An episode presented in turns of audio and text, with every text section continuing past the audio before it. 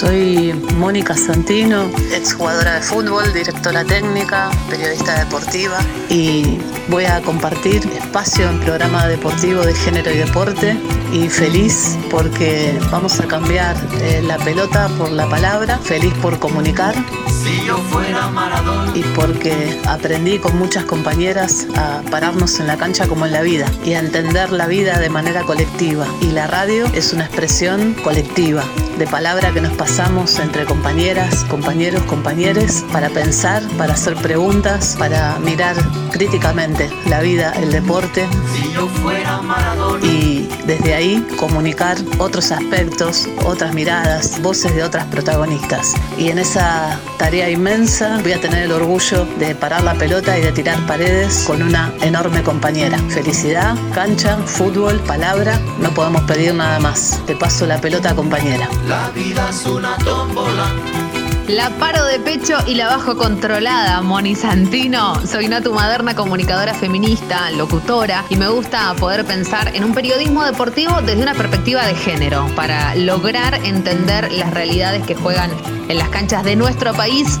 desde la Quiaca hasta la Antártida. Si yo fuera Maradona nunca me equivocaría. Creo en contar y preguntar desde la diversidad con la convicción de sentir al deporte como un articulador social y generador primordial de valores en las personas que lo practican. Nos abrieron los micrófonos del Instituto Patria y a cancha llena sabemos que nos paramos también en la radio como en la vida géneros, disidencias, diversidades, provincias, realidades, historias, entrevistas, preguntas, dudas, certezas, convicciones, valores, charlas, reflexiones y siempre tirando paredes, siempre desde la resistencia, siempre con y entre compañeros, porque la lucha puede ser una sola, pero el proceso debe ser colectivo. Abrimos la cancha y a jugar.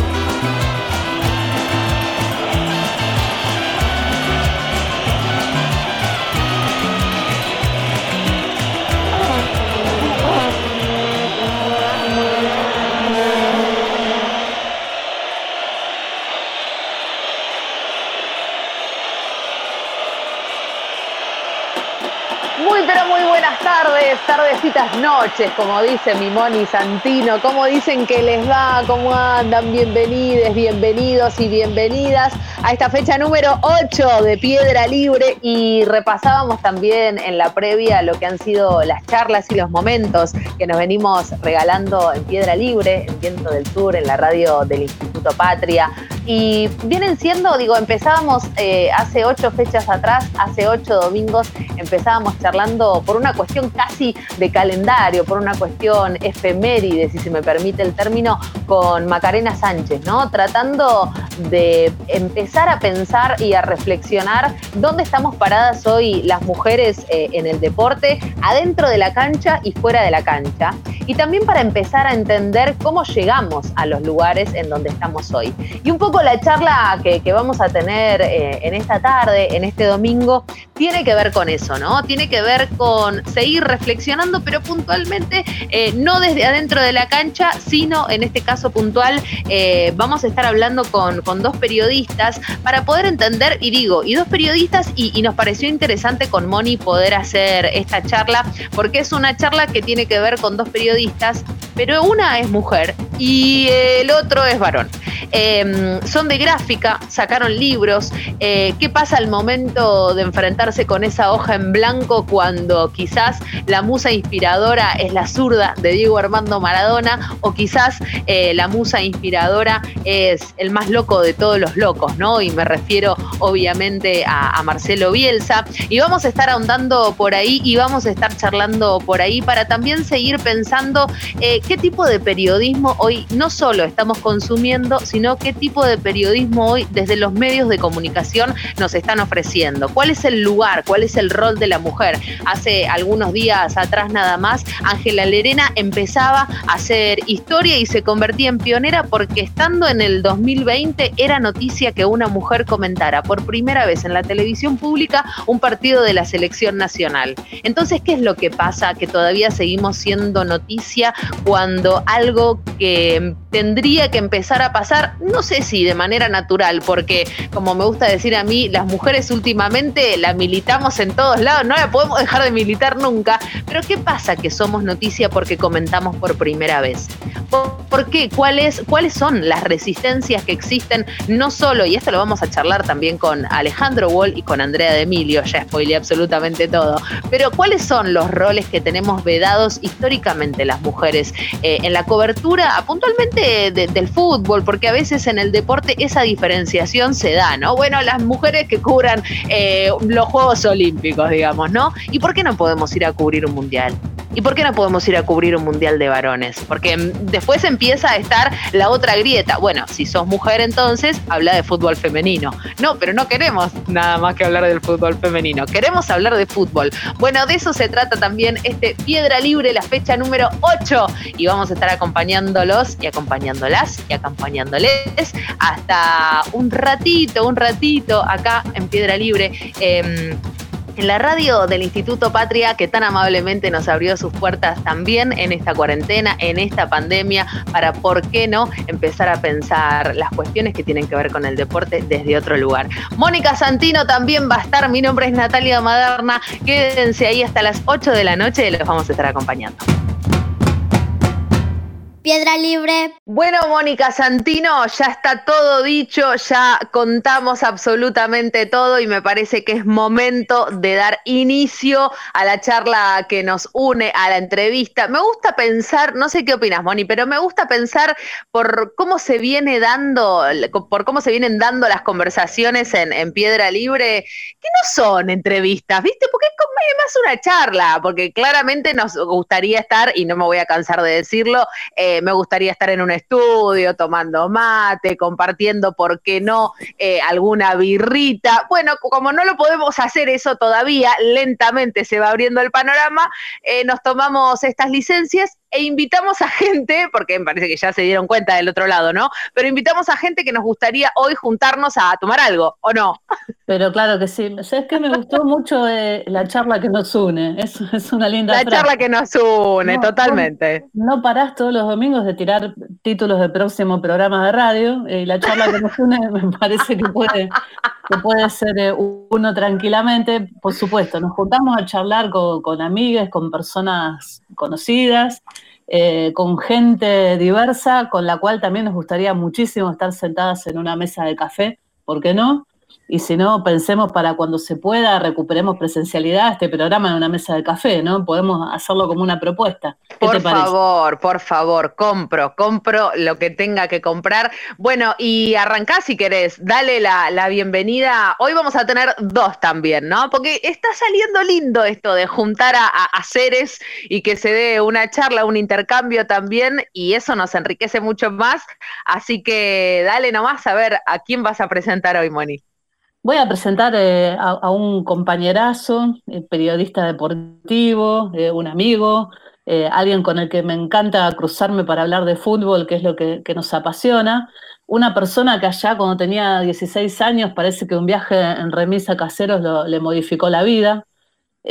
alguien que se dedicó a escribir y mucho sobre periodismo deportivo y ejerciendo esa profesión desde distintas páginas, ámbito web, Infobae, Perfil, en montones de diarios, La Razón, La Nación de Chile, El País de España, la revista Caras y Caretas, y dice siempre que, su peor día fue el día en que la síndico Liliana Ripoll dijo textualmente, ha dejado de existir Racing Club Asociación Civil, y de eso, de eso también vamos a charlar.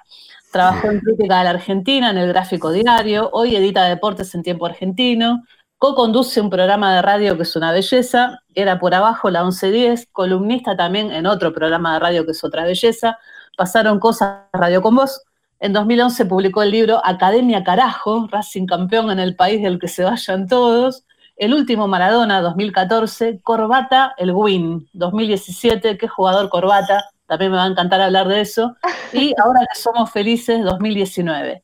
Miembro del colectivo de trabajadores de prensa, dos hijos, Camilo y Santiago, y demás está decir que los tres son hinchas de Racing, y estoy hablando de Alejandro Wall. Ale, muy buenas tardes, noches en este domingo de Piedra Libre. Gracias oh. por estar con nosotros. Hola Moni, eh, gracias. Eh, hola Natu. Eh, para mí también es un placer, así que bueno, este, nos largamos a la charla y muchas gracias por, por tus palabras. Eh, qué lindo tenerte, Ale, y eh, le iba a contar justo algo mm. antes de que entraras a, la sala Moni, y le dije, bueno, ya está, está por entrar, así que lo hacemos al aire mm. para que sea este, todo más casual, ¿no? Y mm, cuando pones, le voy a pedir a quienes estén escuchando del otro lado, cuando pones en, en, el buscador, en Google, pones Alejandro Wall, yo en este instante voy a buscar la imagen porque saqué mm. una foto. Em, no, no, es tremendo, es tremendo. No sé si estás listo, Ale. Vos pones Alejandro Wall, acá tengo la cámara, y te salen, ¿no? Eh, mm. Por ejemplo, la primera búsqueda es Alejandro Wall libros, obviamente, hasta ahí estamos bárbaros. El temita es el segundo porque sale Alejandro Wall proboleta, digamos, ¿no?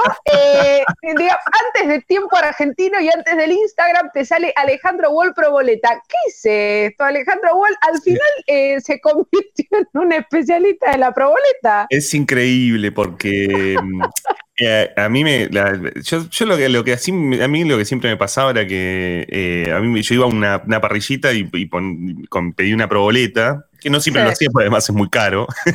carísimo. carísimo, pero, eh, pero viste, vos veis que sale, que está crocante por afuera y demás, y que cuando uno lo hace en su casa, se derrite. Eh, Te queda como el culo, decilo, Ale. Juan Braceli, exacto. Y Juan Braceli, que es columnista de Pasaron Cosas, este amigo, que uno de los cocineros argentinos, eh, me dio unos tips y los empecé a aplicar en el marco de este, del aislamiento. ¿Viste? Al principio, cuando hacíamos todo, que, decían masa madre. Cuando hacíamos la masa madre, eh, claro. Exacto, todo ese momento, bueno, empecé a lo empecé a aplicar y me salió. Y un día posteé y claro, había un montón de gente que se preguntaba lo mismo, cómo hacer la proboleta. Y bueno, y me dice largo, lo, más curioso es que el sábado o el viernes, ya te diría que a esta hora empiezan a, llegarme mensajes de gente, che, compré una proboleta, ¿cómo la tengo que hacer? Dame tips. Pidiendo tips, pidiendo tips. Marcas de proboleta que me mandan proboletas a casa. Y, ah, salió bien, Ale, salió bien, salió bien entonces. Sí, me río, pero digo, uno tiene, tenés 20 años, viste, de, de laburo, tratás de hacer libros, que es un laburo que te lleva muchos años y de demás, y después hablar de la proboleta. y después pones en el buscador Alejandro Wall y te sale proboleta, ¿no? un desastre, la verdad, un desastre. La, vida tiene esos caminos, hay que aceptarlo. Bueno, le vamos a preguntar a ella también si tiene algún tipo de especialidad culinaria o si capaz en esto ya, viste también, al principio, Moni, llevábamos la cuenta, bueno, 40 eh, días de cuarentena, bueno, 82, bueno, 190 y ahora ya está, ¿no? Ya, ya dejamos de contar. Em, ya fue, ya fue. Ella es eh, de Quilmes, eh, tiene, tiene algo con Quilmes, ¿no? Como una cuestión de, identidad que más allá de que se pueda mudar o viajar al fin del mundo, siempre vuelve a Quilmes. Em, y puntualmente a, Juan María Gutiérrez. Em, es muy hincha de fútbol, eh, estudió comunicación social en la Universidad Nacional de La Plata, periodismo deportivo en, TEA y Deportea, comenzó su carrera en inferiores de, en inferiores ahí platenses, eh, obviamente dedicado a, la actualidad del fútbol infanto-juvenil, de estudiantes y gimnasia. Trabajó cuatro años en, la agencia de noticias Infojay de La Plata, eh, fue colaboradora de la revista Viva, del diario Clarín, donde escribió, atención con esto, crónicas de viaje del sudeste asiático. Bueno, ¿qué tal? Buenas tardes. Eh, colaboró en, la investigación y en los textos del libro Gaudio en el 2016, fue ganadora de, un premio estímulo en el rubro tarea periodística en prensa escrita por su labor en el portal centrofoal.com, medio también con el que cubrió el Mundial de Rusia 2018, sí, porque también viajó a Rusia, eh, sigue escribiendo ahí, ella es docente en Deportea y estoy hablando de una loca del loco, si se me permite el término, y cuando digo eso me parece que empiezan a quedar claras también eh, las temáticas por donde vamos a viajar en este Piedra Libre, en esta fecha número 8. Ella es Andrea de Emilio, también autora de Los Locos del Loco y una de las integrantes de la Bielsa Manía, ¿no, Moni Santino? Sí, sí, a, una identidad que adhiero, ¿eh? también por eso me es una alegría enorme charlar con Andrea en esta tardecita. Andrea de Emilio, ¿cómo va? Buenas tardes. Bueno, qué presentación, medio que delata la edad eso. es la idea, Andrés, es la idea. bueno, muchas gracias. Eh, tengo que desmentir a la conductora un poquito, perdón, pero. Desmienta, eh, por favor, desmienta todo.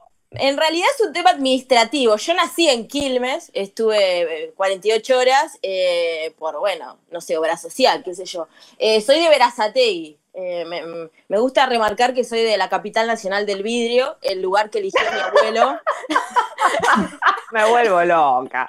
Uno especialista en la proboleta y la otra me, cosa de vidrio. Esto es tremendo. Sí, sí, yo, yo vivo con mucho orgullo de, las raíces de donde vino mi abuelo. Mi abuelo cayó un poco de casualidad a Verazategui porque se vendían unos terrenos muy baratos. Mi abuelo fue uno de los primeros habitantes de, de mi barrio, Juan María Gutiérrez. Entonces, eh, bueno, tengo que decir que nací en Quilmes, pero en realidad soy de, de Veraza, de, donde faltan cloacas, pero sobra guante. Entonces. Ahí eh, va, me, gusta, me gusta. Qué linda imagen.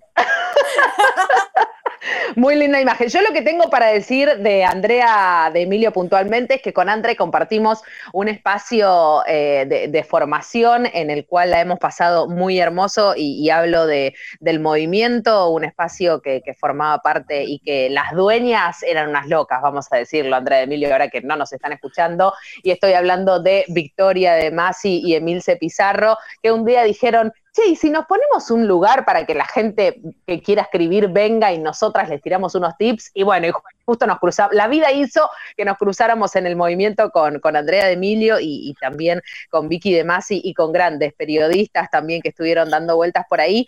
Y, hablando del periodismo, ya no, nos empezamos a meter en, clima y en tema, porque mm, eh, ambos son periodistas deportivos mm, y, con Moni, desde nuestro humildísimo lugar, intentamos ejercer el, periodismo deportivo, pero más informal, si se quieren, en estas charlas también que, surgen en Piedra Libre. Pero, y, arranco con vos, Andrés, si, si querés. Em, ¿Dónde crees que está eh, parado hoy el periodismo deportivo? Eh, y, dónde crees que estás vos hoy parada, no? Digo, dentro de esa escenografía, ¿hay algún pensamiento crítico con, con, cómo se está llevando a cabo el actual periodismo deportivo? Em, yo soy bastante optimista con respecto al periodismo deportivo. Em, entiendo que hay una lógica y que es para la cual va la mayoría, que es em, figurar en, televisión, los grandes medios, eh, lo que impacta, lo que genera la, noticia y el, minuto, lo que es ahora. Pero mm, estoy en desacuerdo con pensar que es la única manera que, por ejemplo, los jóvenes o los chicos que, quieren ser periodistas eh, solamente quieren hacer eso. Em, creo que es muy amplio el abanico, em, que las mujeres estamos de a poco encontrando otros espacios, eh, digamos porque entramos a los codazos a meternos a esos lugares. Em, y también me parece que, el periodismo deportivo se está entendiendo de, de diferentes maneras, ¿no? Eh, por ejemplo, está la gente que le gusta analizar más el juego, están los que les gusta contar historias, eh, yo creo que también el público está exigiendo otro tipo de, periodismo y, y, en eso nos estamos encontrando todos, ¿no? Eh, por ejemplo, eh, si lo pensamos en, no sé, en, lo, que, lo que estamos impulsando las mujeres desde el feminismo, sin dudas el contexto está propiciando un escenario para que la cosa cambie, pero la cosa va a cambiar lentamente, me parece. Eh, soy optimista, pero sé que, también los grandes cambios se dan en pasos chiquititos, empiezan así. Ale Wall, eh, ¿cómo, ves eh, el periodismo deportivo en este momento? Un poco la misma pregunta que, le hicimos recién a André, ¿no? Desde ese lugar. Sí, yo coincido en algunas cosas que dice Andrea, sobre todo en, el costado más optimista. Yo tengo momentos casi de maníaco depresivo con el periodismo deportivo. Eh, tengo, tengo momentos en donde quiero abandonar absolutamente todo en serio, ¿eh? porque digo, me, cansa, como que ves también eh, el alrededor. Y después eh, empiezo a notar otras cosas y, otras, y otras cuestiones que me dan una total y absoluta esperanza y optimismo. O sea, directamente me quiero abrazar a este oficio y amarlo por siempre que es que mm, eh, eh, surgen un montón de espacios alternativos y creo que no nos damos cuenta de la cantidad de espacios alternativos. A ver, eh, quiero hacer una, distinción con esto. Es difícil vivir del periodismo, ¿sí? Es muy, difícil vivir del periodismo, incluso para los que tenemos trabajo y, trabajamos bien. Es muy difícil.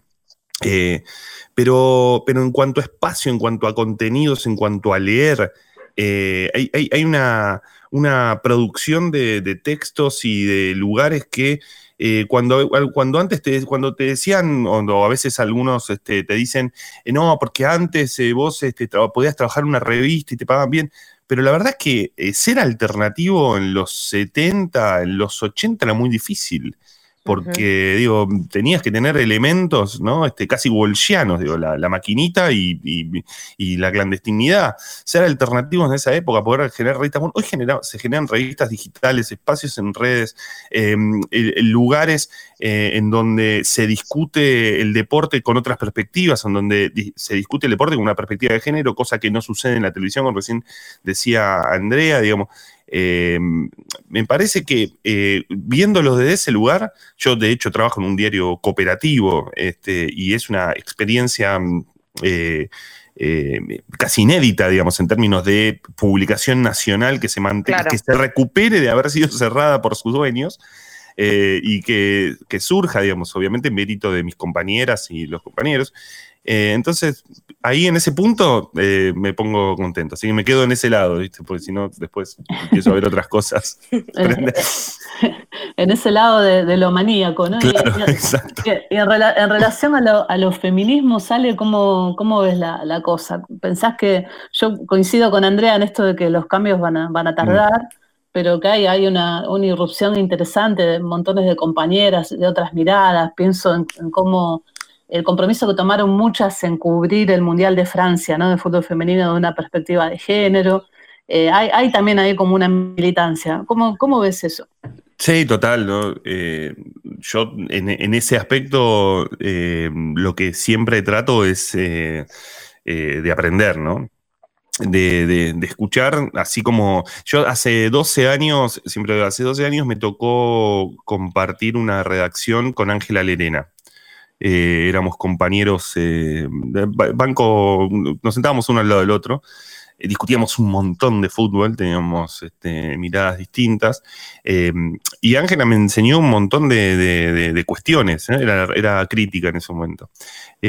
Ángela me enseñó un montón de, cuestiones eh, que no estaban siendo discutidas o que yo por lo menos no, no había llegado a esas discusiones, ¿sí? Claro. Eh, eh, que, por supuesto ella, ella me, llevaba, digo, desde, desde la mujer dentro del periodismo deportivo, del fútbol femenino. yo la verdad ni siquiera quisiera mirar hacia atrás porque no, no, no, posiblemente si me viera hacia atrás sería un horror. Eh, bueno, creo que ella fue un, gran acompañamiento y, una gran enseñanza en muchos aspectos. Lo mismo puedo decir de Ayelen Pujol. Eh, bueno, ni hablar de... Vos sabés, Mónica, que una de las notas que recuerdo de Ángela, que siempre la, cada tanto las, sacamos en los talleres y demás, es precisamente sobre la nuestra. Una crónica en, la Villa 31 en crítica, exacto. En crítica, sí. esa nota fue una belleza porque... Una es una belleza, sí. Ángela llegó eh, en zapatilla, así como que medio casi te diría para jugar al fútbol, mm. un sábado a la mañana y a la terminal de micros a retiro y se quedó con nosotras toda la mañana. Digamos que fue una crónica eh, vivida de adentro posta, ¿viste? No fue alguien que te llama por teléfono y te pide tres, cuatro cosas eh, que cuentes de lo que haces y listo, ¿no? Eh, se cubrió como se tiene que cubrir, en el lugar de los hechos. Exacto. No sé, mira, yo creo que es una de las mejores notas que se escribió sobre la nuestra y, en un momento que ni en pedo éramos lo, lo, que somos ahora, ¿no? Que estábamos arrancando, peleando la cancha. Sí, sí, hay, sí. Hay, una foto que es una belleza, que es una piba eh, besando a su compañero antes de jugar, a través de una de las rejas de la casa. Mm. No, sé si, no sé si te acordás tanto de eso, pero. Sí, sí, la tengo porque de hecho la tengo en PDF, la nota, porque a mí me encantó. Es una gran demostración, además, de que Ángela, eh, además de estar en tele y demás, escribe muy bien. que, ¿viste? Son, características que a veces no, no pareciera porque no, no, lo desarrolla. De la mano, a veces. claro, exacto. No, pero además, viste, no lo, no lo puede desarrollar tanto, obviamente. Tanto laburo este, en lo audiovisual que es difícil sentarse y yo siempre la jodo, la jodo y le digo que tiene que escribir más porque esa nota es muy linda y la tengo en PDF, así que me acuerdo de las fotos. Totalmente, pero hecha, hecha así, viste, con, eh, con overall, digamos, eh, cara a la tecnología y bueno, también el aislamiento, ¿no? Eh, te aburguesó mucho, pero digamos, la Ángela estuvo con las pibas de esa mañana de verdad, ¿no? entendió lo que era, y sí, la, la tenemos los recuerdos. Sí. Cuando... porque yo no la tengo en ningún lado. Bueno, ya, te lo pido por favor, te lo pido por favor. Y, hablando también en, relación a, lo que tiene que ver, André, con, lo que venimos hablando, ¿no? De, empezar a generar contenidos con el periodismo deportivo como, como eje, como, como vector, como transversal, em, también existen, y, lo empezamos a ver, y lo decía Ale también, ¿no? Empiezan a ver o empezamos a notar eh, ciertas resistencias, ¿no? De los dos lados, me parece. Resistencias desde el lado empresarial, si querés, para poder empezar a, tomar decisiones que incluyan a las mujeres en, los medios audiovisuales, radiales, gráficos y que hablen de deportes. Y también resistencias al momento de consumir el deporte contado por mujeres, ¿o no? ¿Qué te pasa a vos? Sí, em, a ver, me pasa que creo que, nosotras, a quienes nos gusta el deporte, que somos futboleras, tuvimos una actitud feminista sin darnos cuenta quizás en la infancia, porque eso era algo que, que no lo concebíamos, bueno, al menos yo no lo concebía como ajeno, me lo apropié eh, y entendí que eh, si me querían echar de un lugar, eh, la, lucha se da en el campo, ¿no? O sea, si, si, vas a, plantar la guerra, tenés que quedarte ahí a combatir. Bueno, yo soy bielcista también, no sé defender, me voy a atacar siempre. Entonces, digamos, que tiene que ver con la personalidad. yo creo que hay mucho de jugar para, para la tribuna, mucha pantalla todavía, mucho eh, hacemos esto porque queda bien en cuanto a los medios y quizás a muchos colegas, em, pero también siento que los hombres en general están un poco perdidos y que no saben cómo em, recepcionar estos cambios, ¿no?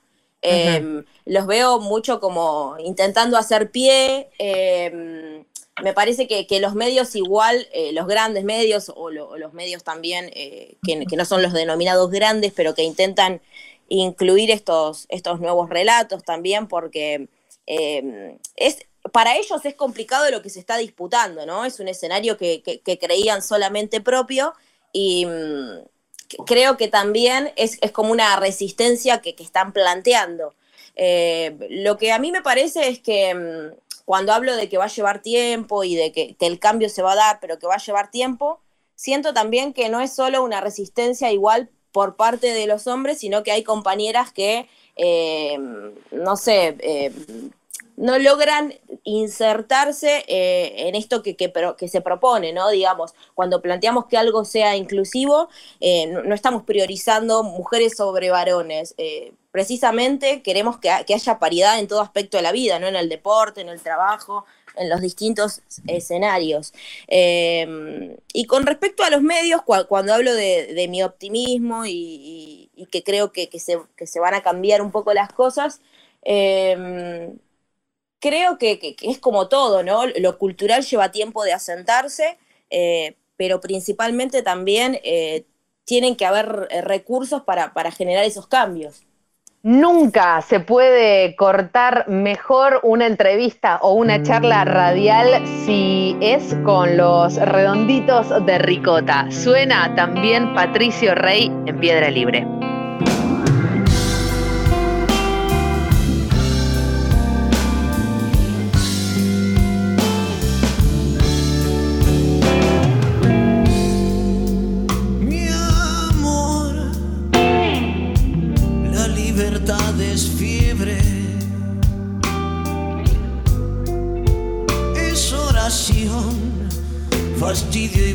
Suerte. Que está invitado. zozobrar.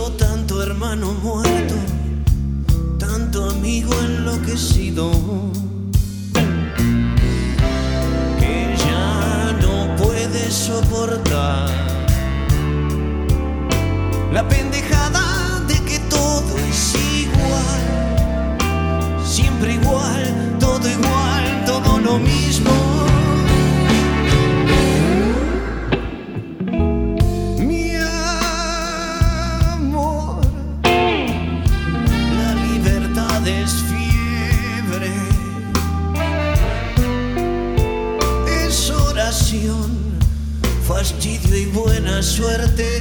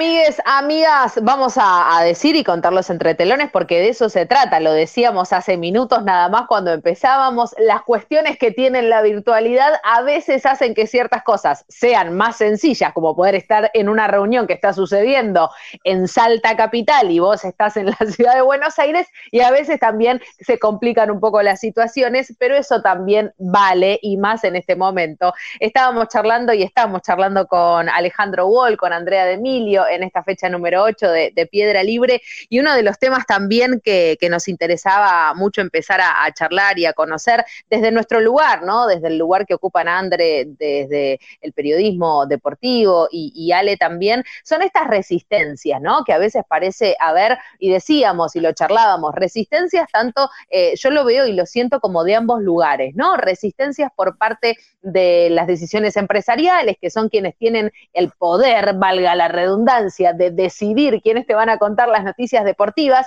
pero ya sea en gráfica, en tele, en radio, eh, y decidir que sean mujeres, yo siento, percibo que todavía cuesta mucho, pero que también esas resistencias suelen darse y están muy presentes también eh, al momento de, quienes eligen consumir a una mujer que está hablando de deportes o que te analiza el juego o que puede también dar su opinión sobre los, por ejemplo, 60 años de, de Maradona. No sé qué les pasa a ustedes y si lo sienten y si lo viven así o tienen otro punto de vista. Andre. Eh, sí, comparto. Me parece que de a poco los medios también eh, están entendiendo que tienen que, adaptarse a, los cambios, aunque bueno, es, común ver en programas donde todavía lo que, faltan son eh, mujeres, precisamente. Em, hace poco escuchaba algo que, tenía que ver con la relación de, ocupar los espacios. Em, y que, bueno, que siempre, por ejemplo, se pone en, jaque, bueno, qué tan capacitada está una mujer em, para ocupar determinado rol, ¿no? Y eso nunca se hace cuando el que ocupa el lugar es un hombre. Entonces, creo que, lo inmediato es que nosotras ocupemos esos espacios, que, nos abramos camino a nuevos lugares que, en los que podemos estar y en los que eh, creo que, habilitar es nosotras estar en esos lugares.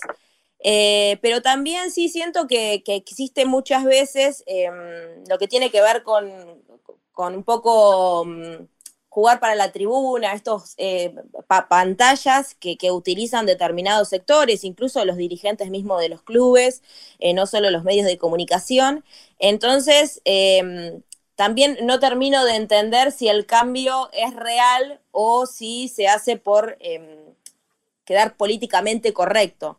Entonces, em, sí creo necesario, sí, como mencionaba, que, lo clave es ocupar los lugares, ¿no? Las batallas, las luchas se dan en, el lugar eh, y bueno, va, a llevar tiempo. Ale, ahí para ese lado, para donde está pateando Andrea. Sí, yo coincido en, que eh, me parece que hay, una, hay un montón de cosas que vemos, eh, sobre todo en los medios de comunicación y demás, eh, en los clubes de fútbol, ¿no? Cuando los clubes tienen que postear cuestiones que tienen que ver con, con cuestiones de género y demás que por supuesto en muchos casos lo hacen porque eh, tienen que hacerlo, ¿no? Porque, porque el momento los lleva a eso, o los medios, por ejemplo, incluyendo a colegas mujeres en programas que eran ocupados únicamente por hombres, y posiblemente lo tengan que hacer porque de alguna manera el momento les indica que lo tiene que hacer y, digamos, tenga su costado hipócrita, no sea genuino. Yo creo que hay otras cuestiones que sí son genuinas.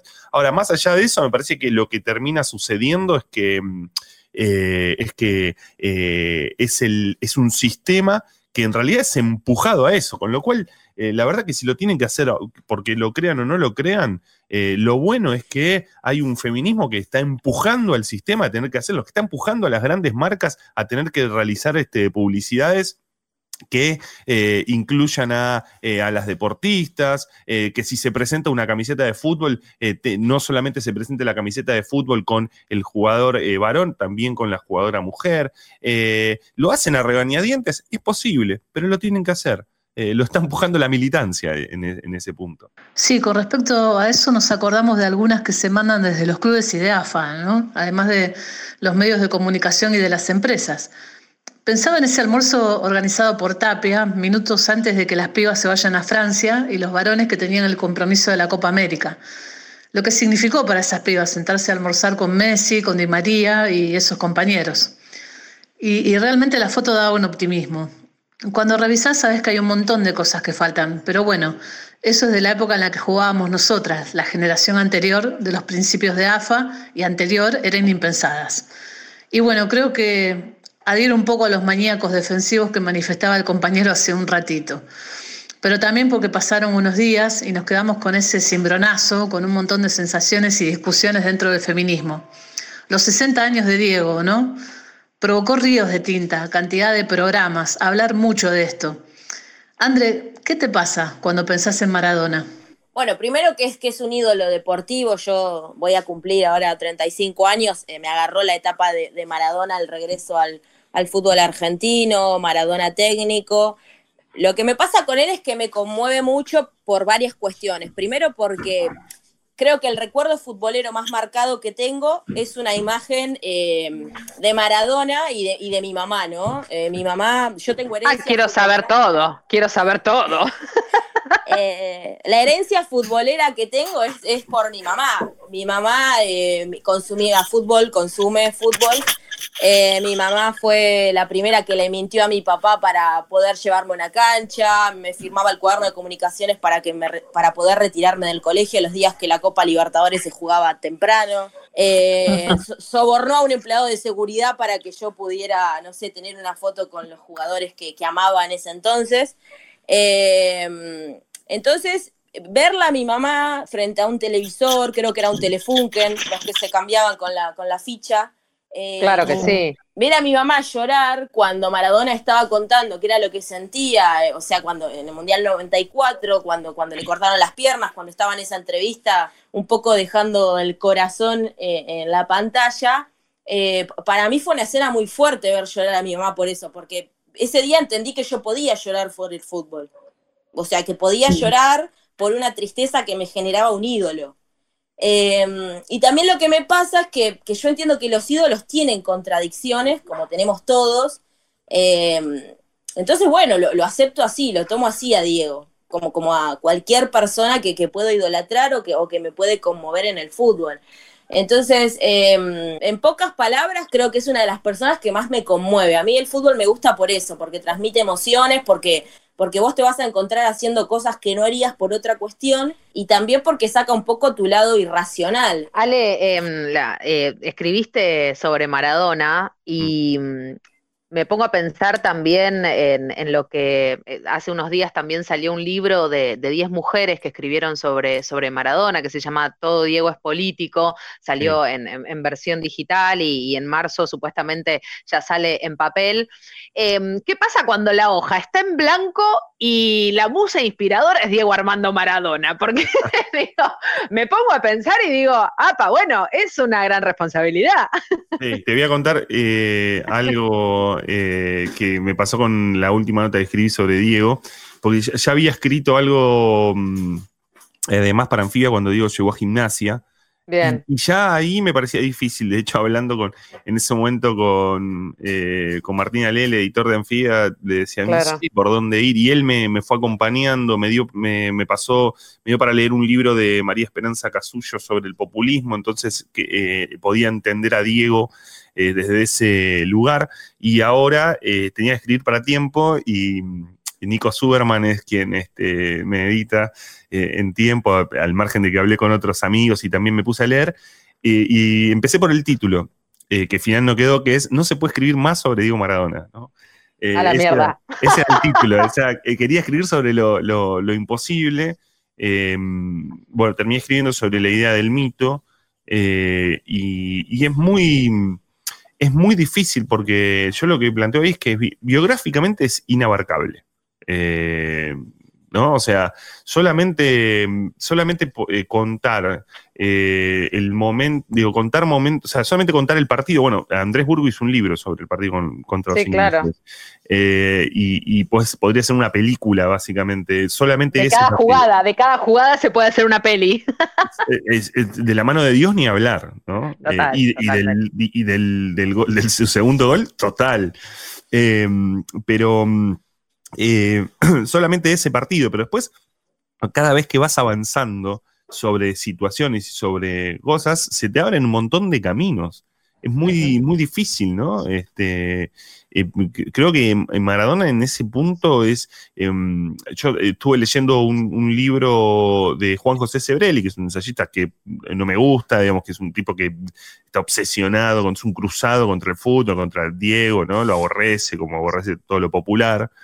Eh, y pero sí me interesaba leer a ver qué tenía que decir sobre, sobre, el mito, y él lo ponía ¿no? en el mismo lugar de eh, otros mitos argentinos, Evita, Gardel, eh, el Che, uno podría agregar a Perón, o podría agregar a Charlie García, creo que Charlie también es otro de los grandes mitos y, que vive. Ahora, Diego, hay algo que es, digo, a cada uno, a Gardel, eh, lo podés eh, de alguna manera entender desde un lugar, ¿no? Es el tango, es la porteñidad, Evita es la líder de un movimiento social y político, eh, el Che Guevara es un líder revolucionario, tiene una obra. Diego es, es muy difícil de hallar, de encontrar, porque no podríamos decir que es, un, el, es el más grande futbolista del mundo, de la historia. No es solamente eso. No, no, claro, es muchísimo más, ¿no? Y, es, tanto más que es inabarcable, ¿no? También, porque digo, eh, y, a mí me pasa, me pasa algo también desde, desde los feminismos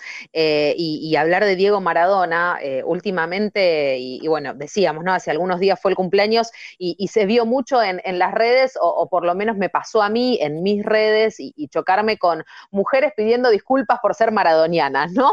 Em, por, por todas esas contradicciones como decía decía Andre, ¿no? Que, que, vivió y que vive el, eh, Diego Armando Maradona, pero esa inabarcabilidad que, tiene el 10 mm. me parece que nos hace también vivirlo de una manera sobrenatural, ¿no? Porque cuando hablamos de, de igualar derechos, para mí lo que logró Diego Armando Maradona y esa alegría inconmensurable que le dio a un pueblo argentino que lo único que necesitaba era una alegría, Em, eso para mí es un fenómeno popular del cual el feminismo no puede eh, ser ajeno. No sé si, mm. se, entiende más o menos a dónde quiero ir, digamos. Yo eh, brego por, por un feminismo donde la cultura popular esté adentro, porque yo brego por un feminismo popular, digamos, ¿no?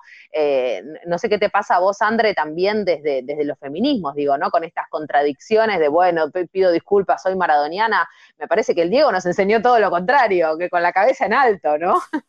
Sí, tal cual, Enatu, como vos decís. Em, sobre todo también que no, yo no, no consigo ese feminismo que me tiene que habilitar a ciertas cosas. Em, porque para eso eh, creo que estamos, que vamos a repetir algo que de lo cual estamos todo el tiempo escapando, ¿no?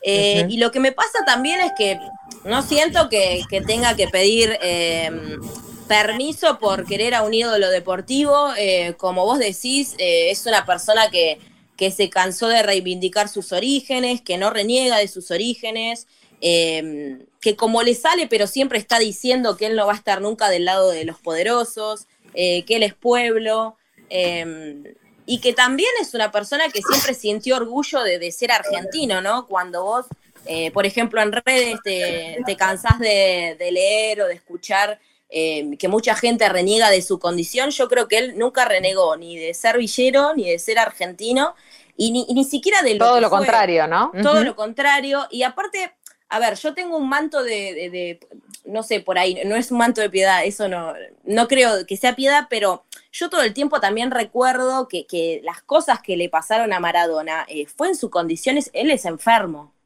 O sea, un adicto es un enfermo.